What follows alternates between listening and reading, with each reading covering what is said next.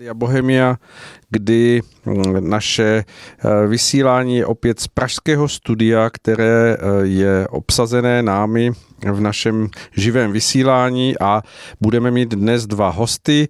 Je to za prvé na dálku připojená mm, paní doktorka Monika Vaxmunská, se kterou se za chvilinku spojíme a po ní po krátké přestávce a skladbě budeme mít nového hosta, který tady ještě nikdy nebyl a eh, doufám, že tu nebude naposledy, eh, pana Pavla Urbana, který bude hovořit o zajímavých úhlech pohledu na dnešní dění nebo aktuální dění.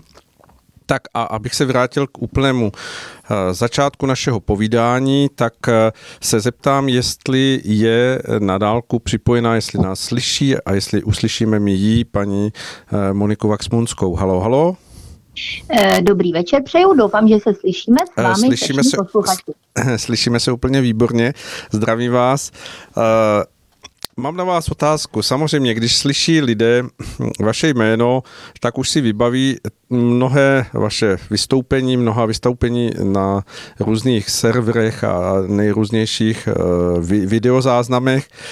My to zkusíme vzít dnes trochu z okliky, ale na začátku mi nedá, než se vás zeptat. Vím, že 11.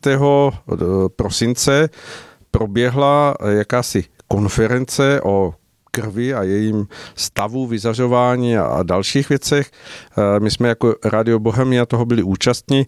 Eh, ještě než se posuneme k tomu našemu hlavnímu tématu, tak se vás na to zeptám, jaký jste z toho, z toho měla věm, jak ta konference probíhala, jak to na vás působilo, jestli vnímáte, že to mělo smysl a bude mít smysl třeba pro širší veřejnost, až se záznamy z té konference dostanou, dostanou na různá média.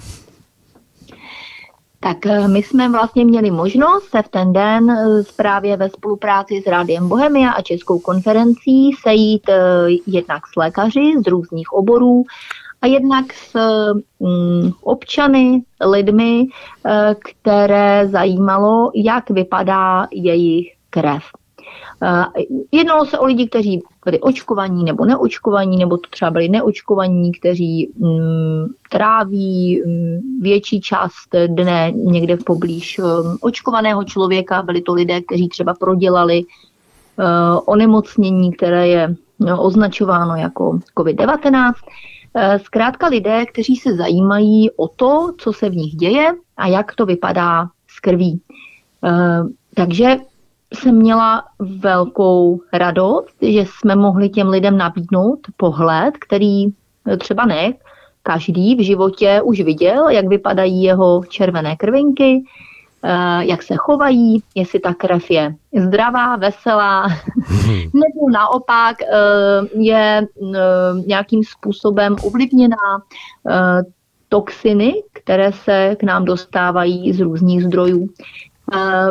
Byla jsem moc ráda, že mm, byli při té konferenci účastní jak lékaři, tak eh, občané eh, nelékařského vzdělání, protože pro mě myslím, že je to velice důležité, aby se eh, vlastně mm, propojovali lidé s lékaři za účelem třeba návratu toho zdraví tomu člověku, pokud mu něco chybí. Protože si domnívám, že je to vždycky společná práce společná práce, mm-hmm. kdy ten lékař, nebo to může být třeba léčitel, já říkám někdy takový průvodce ke zdraví, je prostě tím, který provádí, může směrovat na té cestě, ale nejdůležitějším na té cestě je samotný ten člověk, protože je to konec konců jeho tělo a e, každý z nás máme neskutečnou sílu si pomoci. Eh, myslím si, že to setkání rozhodně eh, význam mělo. Eh, jsem ráda, že lidé, kteří se ho zúčastnili, tak odcházeli s tím, že třeba budou o tom setkání povídat dál, třeba svým známým.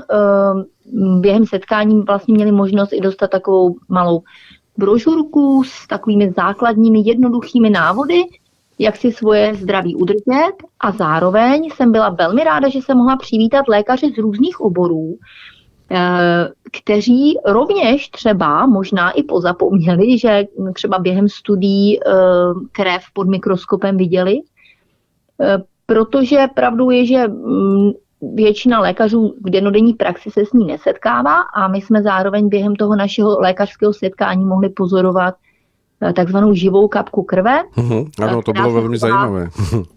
která se chová trošku jinak, než tak, jak se zpracovává třeba na odděleních hematologie ta krev a Myslím si, že každý z nás si potom té naší červené tekutiny životodárné bude mnohem více vážit. Vy jste také říkala o tom, že, že vám to přineslo inspiraci o tom um, vytvořit do budoucna projekt. Um, hovořili jsme o tom, že nějaký pracovní název je hm, Kapka života nebo Kapka pro život. Uh, týká se to té, té jedné kapky krve, kterou dá ten dotyčný k tomu, aby se na tu krev někdo podíval skrze mikroskopa, mikroskopa posoudil to, jak uh, ta krev v tom složení vypadá.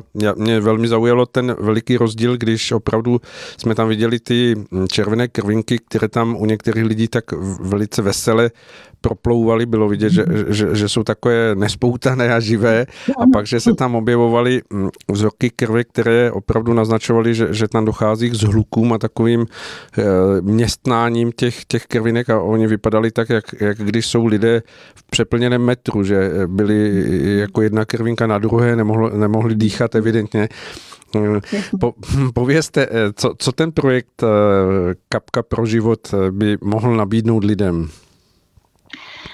Je to zatím projekt, který se dá označit jako projekt v plenkách a um, samozřejmě budu moc ráda, když se mě třeba uzvou lidé, kteři, které by to zajímalo. Byla to taková představa vlastně založit po České republice v jednotlivých krajích taková, taková stanoviště, taková stanoviště kapka pro život s mikroskopem, s lékařem nebo člověkem, který se o to zajímá, které, který je schopen se takové základní principy eh, odečítání krve naučit. A myslím si, že eh, člověk, který má dobrý, dobrou vizuální paměť, tak je vhodným kandidátem pro takovou pozici a s tím, že by vlastně lidé, které, to zajímá, protože těch zájemců je opravdu hodně z celé republiky a během takovéhoto jednoho odpoledne my nejsme schopni vyhovět všem zájemcům, kteří by rádi tu krev viděli, eh, tak si myslím, že by to bylo výborné, že by vlastně v těch svých krajích se mohli eh, do toho centra dostat, eh, tu krev vidět, pohovořit o tom, co třeba pro svoji krev a pro svoje tělo tím pádem mohou udělat a třeba s odstupem času si potom i sami zhodnotit, jak to vlastně vypadá, jak ta jejich pomoc se na té krvi odrazila. Myslím si, že tohle je něco, co eh, je trošku jiné než ten klasický přístup, kdy mm, ten klient jde k lékaři, tam obdrží nějaký recept, vyzvedne si to v lékárně a teď odchází domů, nasype do sebe prášky. Tohle je já bych řekla, taková, takové spolutvoření, protože ten člověk je přímo účasten, vidí na obrazovce, jak se ta jeho krev chová. Jestli jsou tam, jak jste krásně řekl, ty veselé samostatné krvinky, které jsou zdatné v přinášení kyslíku, anebo jestli jsou mm, zbaveny svého přirozeného záporného náboje právě vlivem některých toxinů, který bohužel přichází například i z očkování. Hmm. A potom se nechovají tak, jak mají, potom vytvářejí takové uh, ruličky, vypadá to jak uh, jak peníze od strýčka skrblíka. Pro ty, kteří jste viděli kačery, tak jak si ten skrblík skrblí, tak uh, oni se tak skládají do těch ruliček nebo do větších takových hromádek se hromadí, ale oni pak ty krvinky nemohou fungovat tak, jak mají. Nemohou dobře přenášet kyslík, nedaří se jim dobře a samozřejmě takové zhluky potom mohou vést k různým ucpávkám cév uh, a samozřejmě komplikacím, které z takové ucpané cévy mohou být, jako jsou cévní mozkové příhody, infarkty, uh, poruchy vidění, poruchy sluchu, různé neurologické dopady, bolesti hlavy a tak dále. Uh, takže to je takový nápad uh, a já věřím tomu, že mm, každá dobrá myšlenka, která se vyšle do éteru, tak, eh, tak, bys, tak se, je to takové semínko dobré myšlenky, tak doufám, že se zakoření a uh, myslím si, že by to do budoucna mohlo být, um, mohlo být dobrý projekt. Mně se ta myšlenka velmi líbí. Myslím si, že všichni, kdo tam byli účastní, tak tím byli nadšení, protože opravdu je rozdíl slyšet nějaké výsledky hm, z rozboru krve, tak jak to znají většinou lidé, že dají nějakou ampulku krve a pak jim přijde nějaké v tabulkách nějaké hodnoty, kterým zpravidla nikdo nerozumí, neví, co si pod tím představit. Doktor se do toho podívá a řekne, máte moc vysoký cukr nebo máte ta močovou kyselinu v krvi. A, a lidé jsou tím vyděšení a nevědí vůbec, jako, jak to souvisí s nimi samotnými, kdežto když vidí ten, ten svůj vlastní dílek toho sebe mhm. sama pod tím mikroskopem, ano. který tam pracuje a, a objevují se tam nejrůznější uh, ty um, součástky té krve. Uh, tam u jedné paní jsme viděli, že se tam objevovaly i bakterie, vy jste to moc hezky popisovala, že, že to, co se tam tak mihotá, vypadá to jak, jak nějaké takové blechy v kožichu, tak, takže to jsou bak, bakterie.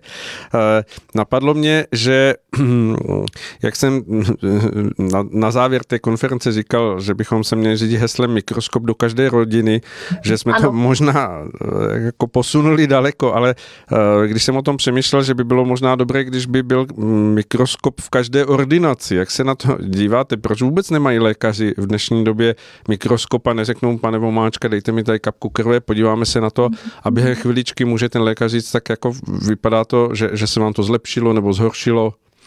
Hmm, víte co, já se domnívám, že uh, jednak uh, dnešní hektické době, jak asi všichni víme, tak eh, praktičtí lékaři mají na toho svého mm, klienta prostě velice omezený čas. A eh, takové posezení uh, nad krví, hmm. tak uh, vyžaduje určitě mnohem víc času optimálně, když vlastně člověk přijde a opravdu bychom se na to měli podívat v klidu. My jsme to museli trošičku v rámci toho našeho mezioborového setkání zkrátit, tak eh, se může takové setkání pohybovat kolem hodiny, eh, protože eh, my jako živé bytosti jsme samozřejmě ovlivněni velkou spoustou faktorů. A všechny tyto faktory je dobré s tím klientem vlastně probrat, pohovořit s ním a ono už jenom to slovo je velmi léčivé. Takže vlastně člověk může navázat uh, i blížší kontakt s tím člověkem. Už prostě pro něj není jenom tím anonymním uh, číslem v pořadníku, ale stává se prostě člověkem, který má nějaký příběh, nějaké jméno a společně to můžeme sledovat i na té krvi. Takže za mě se domnívám, že to bude asi otázka i času, možná i toho, že třeba o tom ti mm, praktikové nevědí. Hmm. E, že je vlastně takováhle snadná, e, snadná cesta k tomu se podívat, e, jak to vypadá. Ta krev odráží i takovou banální věc, jak je třeba ten člověk hydratován. Eh, a dá se o tom hnedka pohovořit a připomenout eh, mu to, ukázat mu to. Myslím, že vždycky to spojení s tou vizuální stránkou věci napomáhá mnohem víc než nějaké ty rady. Když člověk vidí, vidíte, ty vaše krvinky potřebují, aby se do, krv, do, aby se do vašeho těla dostalo víc tekutin, ale to je tekutina v podobě vody. Mm-hmm. Protože my jsme ze 70% tvořeni vodou a my vodu potřebujeme. Eh, je zvláštní, že naše planeta Země je také v podstatě ze 70% tvořena vodou. Tak ono je to takové, jak se říká, jak eh, v malém, tak ve velkém. Tak eh, my jsme takový malý vesmír a to je prostě věc, která určitě potom mnohem víc toho daného člověka jako zavezme do té problematiky, když, jak jste správně říkal, než když dostane nějaký výpis hodnot, který možná ani dostane do ruky, a je mu teda vsypáno nějaká hrst eh, léků. Potažmo dnes, v dnešní době, při dnešních nařízeních, kdy ten praktický lékař vlastně toho svého klienta ani nevidí. Je to po telefonu. je to po telefonu. Takže tam už se na krev nemůžou podívat vůbec společně. Mě překvapilo to, že tam tuším byla nějaká mladá lékařka, která na, na váš dotaz, jestli se vůbec Eh, na vysoké škole nějaký takovýto přístup eh, ke krvi eh, vyučuje nebo přibližuje v nějaké praxi, tak myslím, že říkala, že, že, že se s ničím takovým nesetkala. Mě to tedy mm-hmm. překvapilo, protože mi to přijde jako takřka automatická součást znalosti těla, vědět o, o té hm, nejcennější tekutině naší, mm-hmm. opravdu nějaké poznání, které by tomu lékaři otevřelo ten výhled na toho pacienta ještě, ještě jiným způsobem, než, než jsou ty dnešní laboratorní rozbory. Určitě. Víte, já se domnívám, že všechno souvisí s tou hektičností a s tím, jak se vlastně ta naše společnost techni, technizuje. Na všechno eh, jsou prostě mm, přístroje, které nahradí tu lidskou práci ale vidíme, že není to vždy eh, ku prospěchu věci. Eh, ta metoda vlastně pozorování živé kapky krve, tam měla takový hodně zestup, mám pocit nějaká 70. léta, možná mě eh, odborníci opraví, hlavně díky používání mikroskopů v temném poli, který je označován také jako anglicky jako dark field metoda. Uh-huh kdy ty, mm, kdy ty červené krvinky tak jako září. Možná to posluchači znají teďka z obrázků, které kolují po Facebooku právě v souvislosti se změnami krve u očkovaných, uh, očkovaných lidí. Ale eh, vzhledem k tomu, že mm, tato metoda byla někdy využívána i nelékaři, protože, jak říkám, on člověk eh, zdatný pozorovatel a člověk, který k tomu má, někdy se tomu říká, mám na to buňky, hmm. tak který na to má buňky, tak se může stát velmi zdatným hodnotitelem té krve. A vzhledem k tomu, že se vlastně tím začali zabývat i nelékaři, tak možná do jisté míry mohlo dojít k jako diskreditaci té metody. A další věcí ovšem je, že mm, na tu živou kapku krve lze pozorovat i mikroskopem světelným. My jsme na té naší mezioborové konferenci měli možnost porovnávat obraz jak ze světelného mikroskopu klasického, kde jsou ty krvinky růžové, tak z toho dark fieldu. Obě ty metody přinášejí něco jiného, umí vidět něco jiného, doplňují se navzájem. A mm, domnívám se, že právě mm, v té naší jakoby západním stylu té medicíny, kdy na všechno máme ty přístroje, eh, ta mm, krev je zvyklá hodnotit jako vlastně již mrtvou, protože se eh, udělá krevní nátěr na hematologii, ten se prostě zafixuje, následně se obarví, eh, ty krvinky už nežijí. Mhm. Kdežto té živé kapky krve my vytváříme na dobu nějakých dvou, tří hodin takovou takové malinkaté akvárko, by se dalo říct. Malinkaté akvárko s živými krvinkami, které tam běhají a můžeme pozorovat, jak se chovají, eh, jestli jsou tam přítomny všechny složky té, krevní, eh, té, té krve, to znamená ty buňky, to znamená mm, bílé krvinky, eh, krevní destičky, jestli tam není něco navíc, jak se ta krev chová, jakou má plazmu, jestli se tam netvoří třeba fibrinová vlákenka. Je to, je to takový malý průzkum, je to takový mikrosvět. A proto jsem i trochu jako mm, e, lobovala za, za ten mikroskop, protože mikroskop mm, zase dává takový jako jiný pohled na svět a otevírá něco, co běžnému zraku je skryto třeba. No a možná dokáže otevřít úplně jiné světy. Hmm. Tam, e, když se srovnávali ty, takové v tom nejhrubším porovnání ty vzorky krve lidí, kteří tam byli jako neočkovaní, ať už eh, prodělali covid nebo neprodělali, a pak tam byli lidé, kteří opravdu mm, přiznali, že mají nějaké eh, dvě dávky toho očkování a ta jejich krev se opravdu chovala jinak. Vy z toho máte zpětně, eh, jak, jaký vím, že, že právě v, jako v, té, v této záležitosti ty, ten mikroskop může posloužit jako věrohodný nástroj k tomu, aby se dalo říct, že se něco děje s člověkem po tom očkování, anebo nebo je to jenom takový obecný náhled na to a může se to změnit, dejme tomu, druhý den s travou nebo něčím, eh, jak ten člověk je v rozpoložení, tak podle toho se ty krvinky uspůsobí.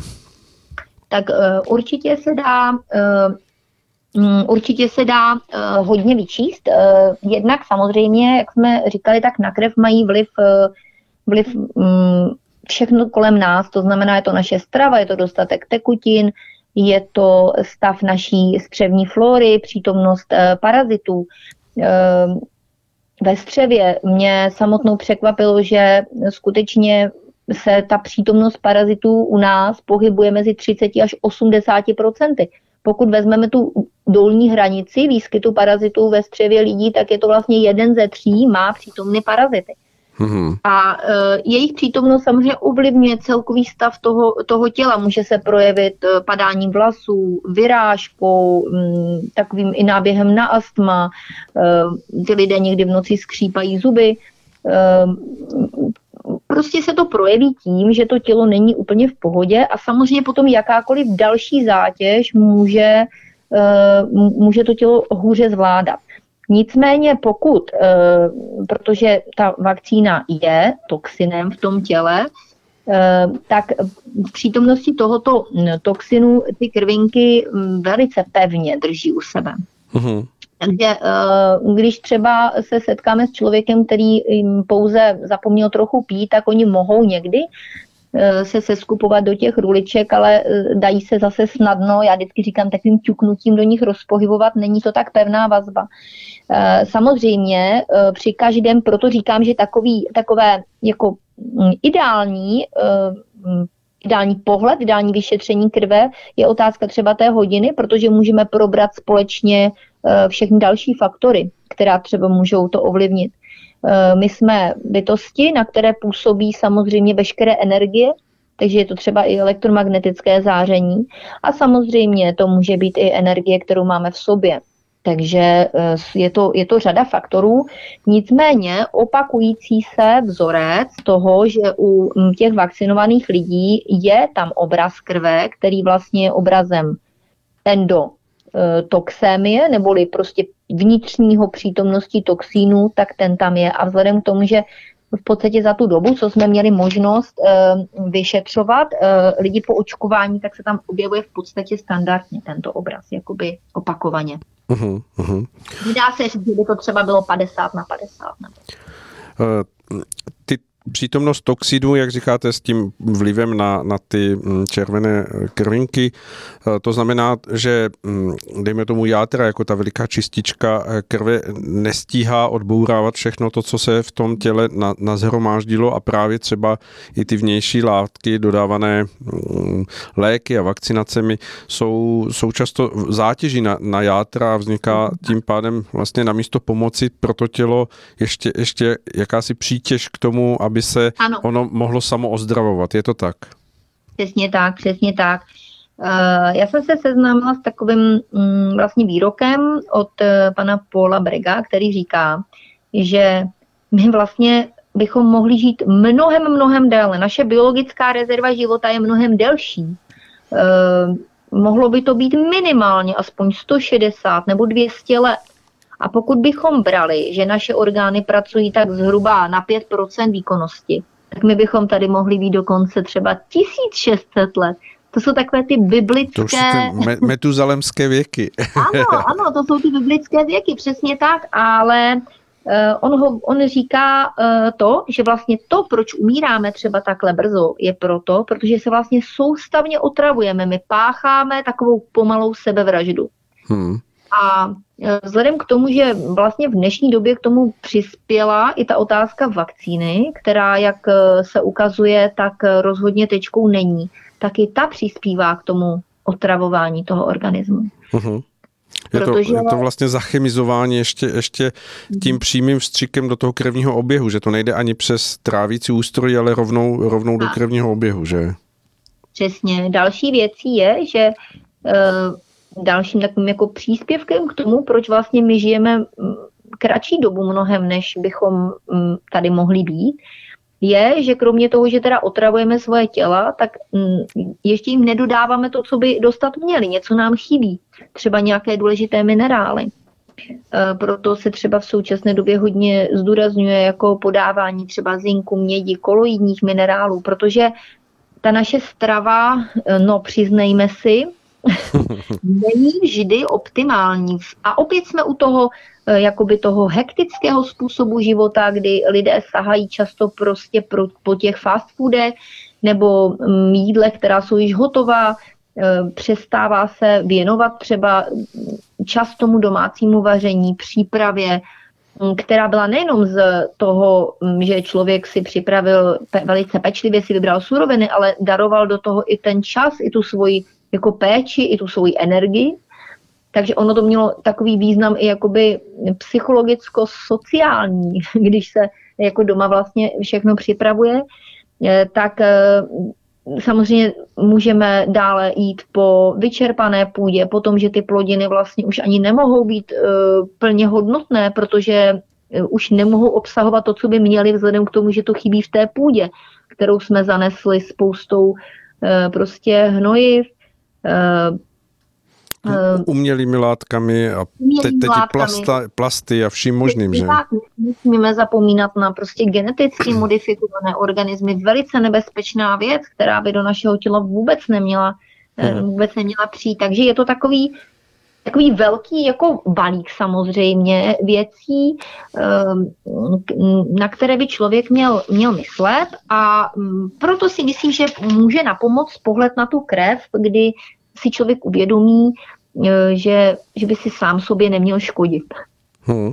Je to vlastně jakýsi návrat k tomu celostnímu přístupu, který e, toho eh, pacienta nebo toho člověka, který přichází s nějakými těžkostmi, tak, tak ho staví před tím, aby byl spoluúčastným na tom procesu toho ozdravění, aby to nebylo tak, že právě na základě nějakých tabulkových hodnot eh, dostane před, předepsané čtyři recepty a eh, jediné, co si odnáší z té ordinace, je to, že, že něco si má vzít ráno, něco večer a když mu proti tomu bude špatně, tak má přijít, eh, nebo když mu z toho bude špatně, tak má přijít a lékař mu připíše další prášky, aby mu z těch předchozích prášků nebylo ještě víc špatně.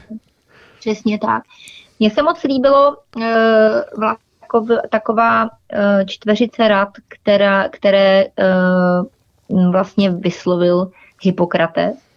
Lékaři všichni uh-huh. znají Hippokratovu přísahu. Já jsem, se, já jsem tyhle čtyři zásady dala i do té brožurky, kterou jsem vytvořila pro tu konferenci a mně se to moc líbilo. A on povídal, pokud uh, onemocníte, tak k lékaři i hned nechoďte.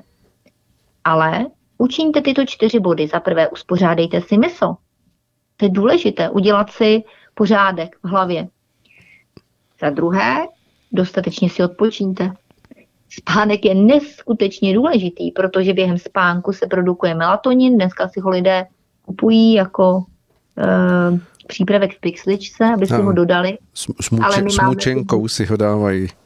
Tak, musíme vědět, že on se nám vytvoří, ale musíme dát tomu tělu prostor, aby si ho mohl vytvořit. To znamená uh, mít možnost si odpočinout skutečně v noci uh, bez světelného smogu, bez přítomnosti modrých obrazovek před spaním, ale třeba s dobrou knihou a šálko, šálkem dobrého borovicového čaje.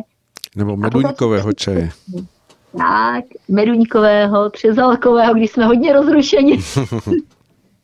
Ehm, takže když jsme uspořádali mysl a dostatečně jsme si odpočinuli, tak je potřeba myslet na dostatek čisté vody. A to je to, co jsem říkala. My jsme z těch 70% tvořeny vodou a voda je důležitá, ale když se myslí čistá voda, tak tím se myslí skutečně voda.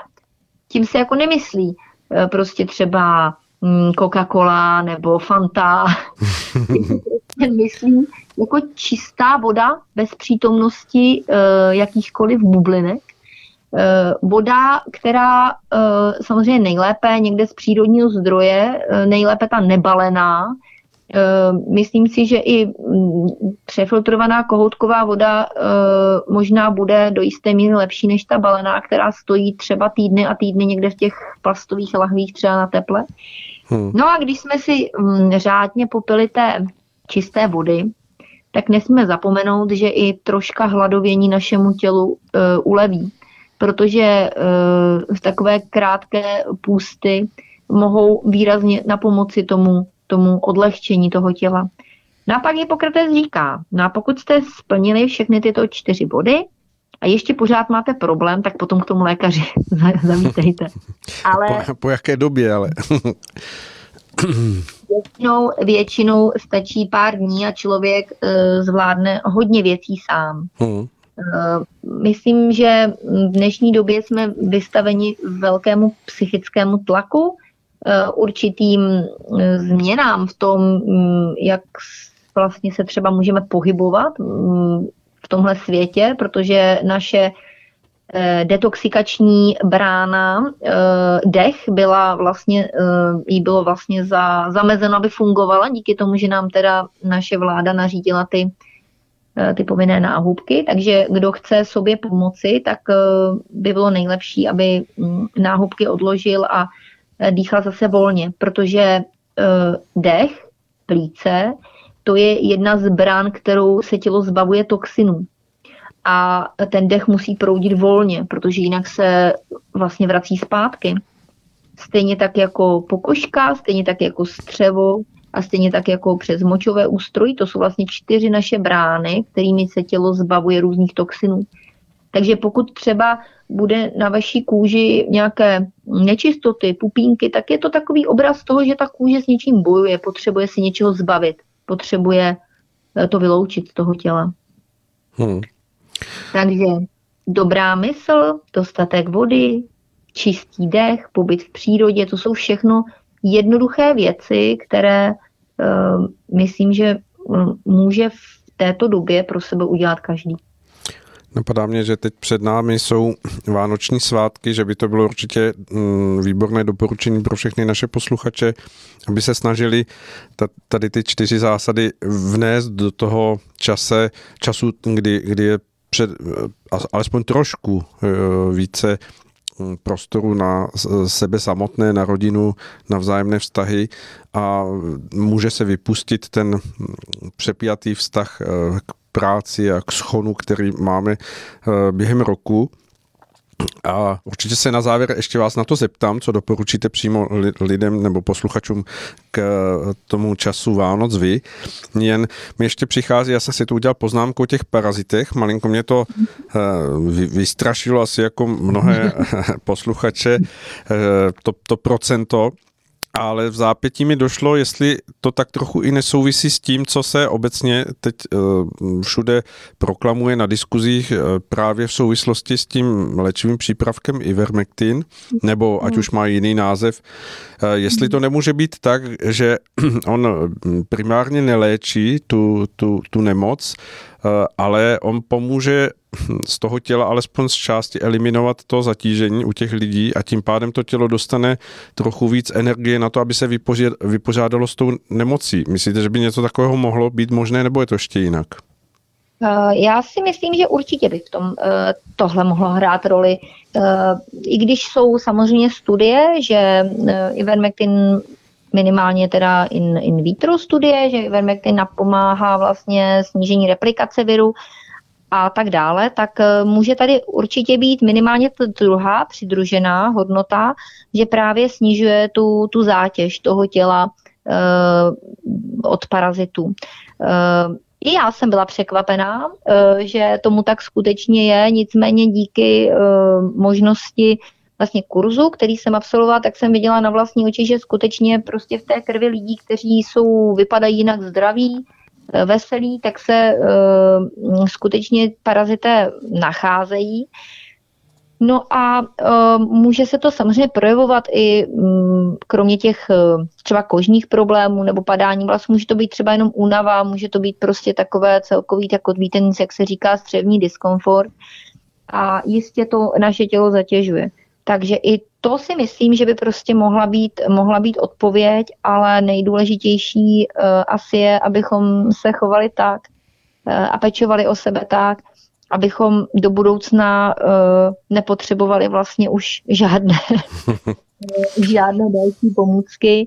Uh, dá se dá se uh, našemu, našemu střevu pomoci třeba i uh, čajem, který uh, parazity vyhání eh, ze zázvoru, hřebíčku, eh, z kořice, eh, myslím, že badian se tam může přidat, takže i takovým domácím bobkový list, který je výborný, taky vavřín pro vítěze. ano. Tak, eh, tak i tak se dá pomoci. Takže já si myslím, že eh, rozhodně, mm, aspoň za mě, bych v tom viděla minimálně částečnou úlohu toho přípravku Ivermectinu. Mm-hmm. Když hovoříte o parazitech, můžeme si to představit zaprvé tak, jako že to jsou nějaké nepřátelské bakterie, které působí v tom střevním traktu, anebo myslíte více buněčné organismy, jako různé ty žížalky a potvory, no, co, co no, se no, objevují také? Tak. Můžeme, můžeme říkat červíci klidně. Červíci. tak děti, děti, děti dobře znají roupy, že jo, eh, to mm, myslím, že je takový hodně častý třeba parazit, eh, takové to svědění kolem konečníků, no a pak to můžou být prostě mm, červíci různých rozměrů, mm, ta semnice, různý, různý, různá skupina hlístic, uh-huh. škrkavky. Takže tam potom jsou to prostě různě velké, různě dlouhé, mm, různě dlouhé mnohobuněčné organismy. Uhum. To se dá nějakým způsobem zjistit také vyšetřením, anebo, mm, nebo je to tak, že, že to člověk má si zkusit tu kůru udělat a uvidí, jestli se mu zlepší dá, zdravotní dá stav? Se, dá, se, dá se právě na té krvi to poznat, protože tam skutečně potom v té krvi mohou být patrná vajíčka těch parazitů, mohou tam být uh, vidět i drobné, drobní červíci. Uh, samozřejmě uh, když by někdo měl chuť, jak jsem vyzývala na setkání a pustil se do mikroskopování, eh, tak jsem lehce v žertu říkala, že mikroskopicky se dá vyšetřovat úplně kde co. Takže Eh, se dá podívat i na to, jak vypadají naše odpadní tekutiny a střevní odpad, tak to rozhodně taky, eh, taky není problém. Když třeba mm, by byl majitel mikroskopu zvídavý a měl by třeba dítko, které by si stěžovali, že ho svědí kolem konečníku, tak stačí se třít prostě z té kůže kolem konečníku a už se může podívat hnedka, jak to vypadá. Já jsem měla na škole pana uh, profesora na právě oddělení uh, patologie a ten si třeba pod mikroskopem prostudoval uh, vždycky sír, než si ho dal ke svačině, protože uh, tam vlastně viděl mnohem dřív třeba uh, eventuální napadení plísní, které my třeba ještě jako nevidíme prostým okem, ale v tom mikroskopu už ta plísňová vlákna byla a dá se třeba takhle i zjistit, jestli ten uh, jogurt s tou živou kulturou je skutečně živý, protože když si prostě člověk kápne tu kapku jogurtu s tou takzvaně živou kulturou, tak tam ta kultura prostě buď živá je, nebo není. Mhm. no. Takže všechno tohle se dá jako uh, pomocí takovéhle záležitosti proskoumávat. Takže to se zase obloukem vracíme k tomu doporučení k vánočním dárkům, pokud to kdo ještě chce stihnout, tak mikroskop do každé rodiny, dětem pod, pod stromeček mikroskop. A abychom se dostali teď vážně k tomu eh, rozlišení těch mikroskopů, které byly na té, na té odborné konferenci, eh, jaké, jaké oni měli zvětšení, aby se naši posluchači dostali ještě do obrazu, jaké stroje a nástroje se používali?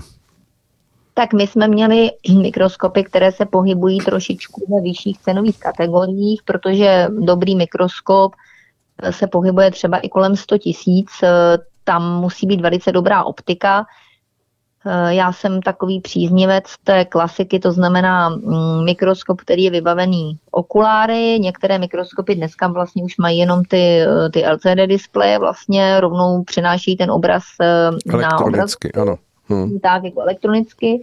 Uh, mikroskop uh, já běžně používám nebo um, využívám při um, dívání se na krev uh, objektivů, které zvětšují 10, 20, 40 a 60 krát, takže pak dohromady s, vlastně s těmi okulárami se dostáváme na nejvyšší 600 násobné zvětšení. 600. Uh-huh zvětšení. Vždycky vlastně se násobí objektiv krát ten okulár, takže jsme na, na 600 krát. Ale samozřejmě eh, dá se, dá se objednat třeba mikroskop jako školního typu a je pro běžnou rodinu eh, to dostatečně vidět a myslím si, že prostě, aspoň jak to vnímám já, tak třeba pro ty děti se pak může otevírat jako neskutečný obzor právě toho, že pak se tam dá skutečně zkoumat úplně všechno. Jo? Taková prostě moucha, kterou najdete na parapetu, to je, to je prostě úplný zázrak. pavoučí, pavoučí kůže, když se pavouk svlékne, všechny tyhle věci se dají proskoumat. Můžete si proskoumat prach pod postelí, uvidíte nádherný roztoče. Všechno tohle prostě se dá dávat pod mikroskop. Co vás napadne? E, jít do přírody a e, myslím si, že člověk pak začne jako vnímat ten svět kolem sebe trošku jinak. Eh, já to beru ještě tak, že my jako hm, hlavně teď je to tak, že jako vnímáme třeba eh, ten mikrosvět, jako jsou, jako se řekne, bakterie a plísně a tak, jako, že je takový jako nepřátelé, že, že to Jo, že jsou to jako naši nepřátelé. Ano, ano, ano. proti něčemu bojujeme. My jsme takový nastražení v té bojové pozici, musíme jako všechno dezinfikovat. Vymítit, Máme všechny, vše, všechny chceme vymítit. vymítit ano, musíme vymítit. Teď mě napadají takový to, eh, já nevím, co se to používá na ty domácnosti, ty různý sava, jo.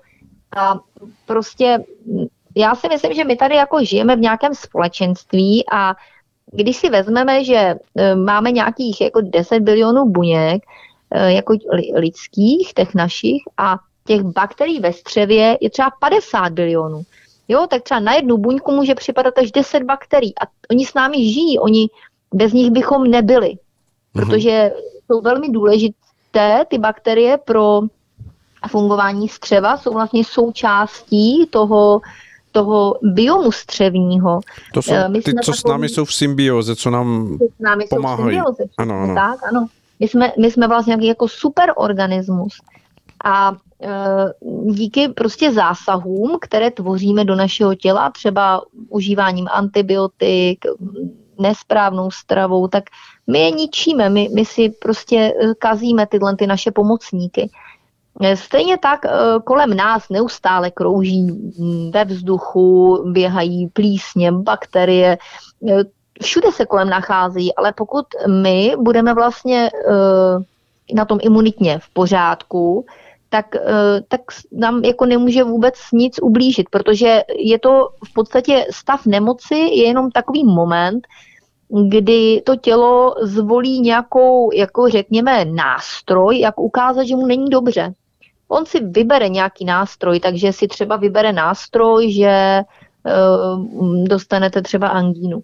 Eh, protože jste to tělo dovedli do takového stavu, že už jako mu nezbylo nic jiného, než po něčem stáhnout. Jakoby udělali jste mu vlastně takovou živnou půdu pro to, aby se pak ta eh, bakterie, která by se normálně nerozmnožila, rozmnožila. Mm-hmm. Dali jste mu příležitost. A je to vlastně, eh, je to ta červená kontrolka, že jo?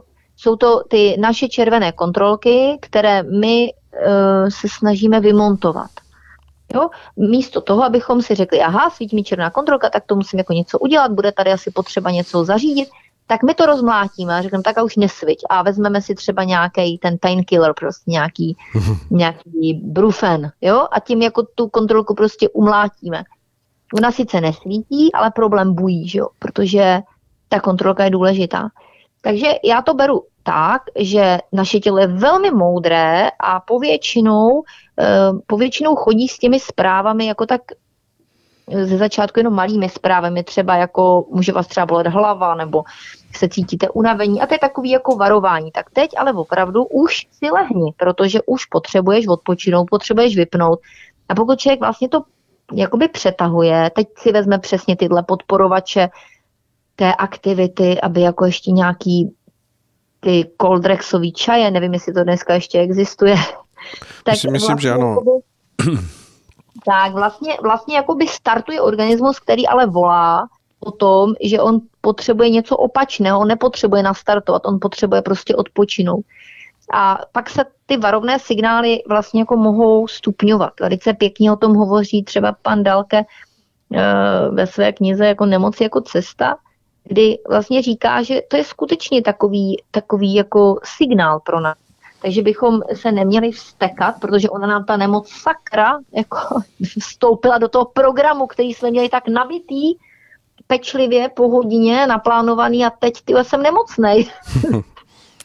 a takže by to člověk já samozřejmě to beru trošku s nadsázkou, eh, protože rozhodně to není úplně mm, příjemné být nemocný, ale jak říkám, je to taková, je to takový červený, červený čudlík, taková červená kontrolka toho, toho těla. Hmm. Eh, napadá mě, slyšel jsem teď před několika dny velmi moudrý rozhovor s panem profesorem hm, Pavlem Kolářem, fyzioterapeutem, který je eh, v té dnešní době takovým mm, jako zářným příkladem, že se snaží přistupovat k tomu dění, které teď je a je, je mu dáván ještě přístup do těch eh, velkých médií mainstreamových, tak často hovořil o tom, že se tady dva roky systematicky podkopává imunita právě vyvoláváním strachu, že, že lidé, kteří vlastně podléhají strachu, takže se v tom Eh, psychosomatickém spojení děje to, že ti lidé, kteří by normálně odolali, když by měli mm, v sobě nastaveno to, že opravdu eh, se cítí být zdraví, šťastní, mají nějakou eh, sebedůvěru, tak tím, že je tady na ně vyvíjen jako veliký tlak psychologicky, to, že prostě jsou vystaveni neustálemu stresu, takže jsou daleko zranitelnější mm, těmi nemocemi nebo mm, výrozami a nejrůznějšími onemocněními právě tím, co se, co se tady neustále aplikuje na nás ze všech médií. Jak se na to díváte vy?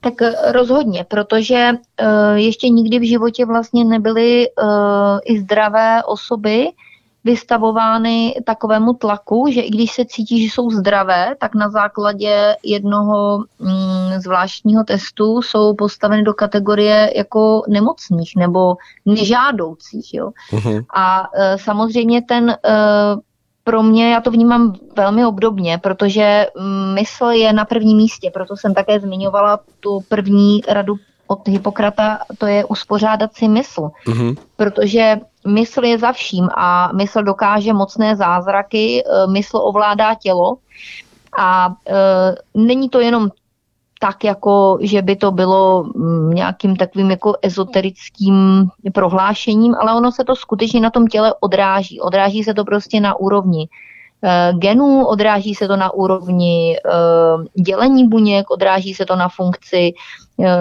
telomeráz, odráží se to samozřejmě stres na úrovni hormonálního řízení organismu a humorálního řízení organismu, kdy Eh, vlastně stres prapůvodně, asi všichni vědí, byl určen pouze pro velmi akutní reakci. To já vždycky říkám, to je prostě akce šavlozubý tygr. Ten se objeví a mám dvě možnosti. Buď to jsem natolik silný, že se mu postavím, takže budu fight, anebo se nepostavím a pak budu hodně rychle zdrhat. A to je flight. Fight or flight. Mám dvě možnosti a k oběma těm věcem potřebuju mít připravené svaly potřebuje mít prokrvené. A protože veškerá ta aktivita půjde do těch svalů, do té hmoty, protože v tu chvíli já nepotřebuji nic jiného. Takže ve stresových situacích nápadně je vlastně ořezána imunita, je ořezáno trávení, jsou ořezány sexuální funkce a je ořezáno myšlení. Protože já v té chvíli jako nepotřebuji nějak moc špekulovat, jestli toho tygra napálím zleva nebo zprava, protože pokud budu dlouho přemýšlet, tak... Tak už, už k tomu nebude ani čas. ano, tak už k tomu nebude čas. No, e, to, takhle to bylo nastavené, takhle my jsme udělaný a je to úplně jedno, že žijeme teď v roce 2021.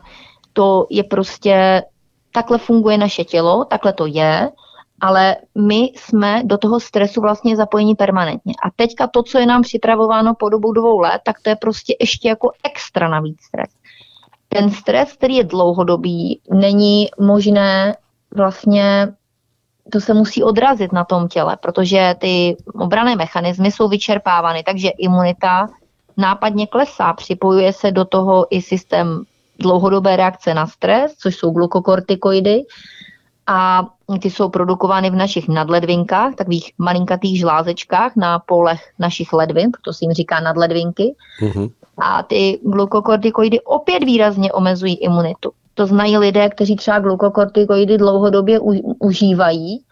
E, to jsou potlačovači zánětu a imunitní reakce, takže opět ta naše imunita jde dolů. Takže imunita jde dolů, myšlení jde dolů, bohužel, protože mm, prostě e, ten mozek v tom stresu není schopen dobře myslet. A možná to znáte všichni, když jste mm, se dostali do nějaké stresové situace a potřebujete se na něco vzpomenout, tak to je takový to, ježiš, já to nevím, já to nevím, já to nevím. Ale v okamžiku, kdy se uklidníte, tak to vědět budete. Jo, takže ta, to je prostě stres, takhle funguje. No a ten dlouhodobý stres je prostě metla, metla na naše systémy. Hmm. Samozřejmě se ten stres bude, bude odrážet i na té krvi. Takže i stres dlouhodobý může mít vliv na, eh, na, ty fun- na chování těch krvinek. Může také vést k jejich nadměrnému zhlukování. Takže bohužel je to doba, která je velkou výzvou pro nás, pro všechny, abychom se udrželi v tom dobrém stavu. Proto je důležité a mm, doba Vánoc je k tomu, myslím, úplně ideální, udržet se v, tém, v té Hippokratově čtveřici, to znamená té klidné a uspořádané mysli, dostatek odpočinku s pohárem čisté vody, co čistí myšlenky. S tím hladověním to bude složitější. to jsem chtěl poznamenat, že zrovna o vánočních svácích doporučuje hladovění je takové nošení. Ale no, ano.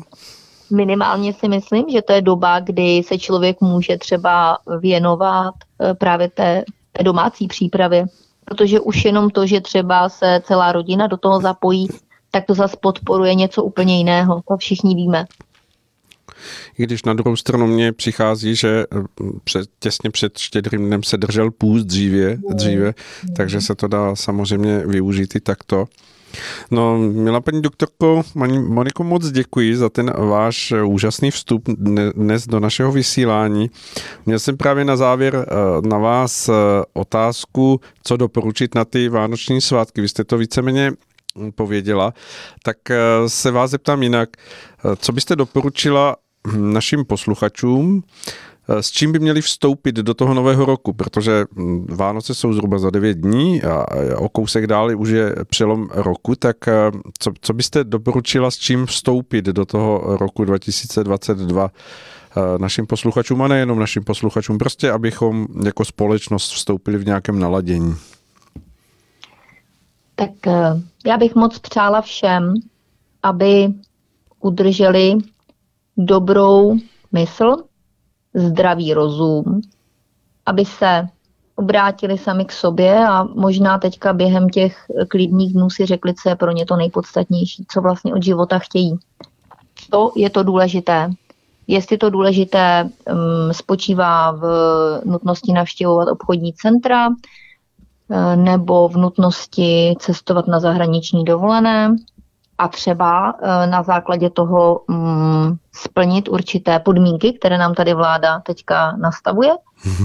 A nebo jestli to štěstí spočívá v něčem úplně jiném. Eh, myslím, že to je skutečně tak, jak tomu dřív bývalo, jako ta doba, kdy jsou lidé spolu, lidé, co se mají rádi, aby se rozhodně potkávali beze strachu, protože šťastná a klidná mysl je mocný lékař a mocný nástroj, který má každý u sebe. Hmm. Takže moc, moc všem přeju klidné svátky s klidnou myslí, eh, tím zdravým rozumem a uspořádáním toho, co vlastně je pro člověka to nejdůležitější. Hmm.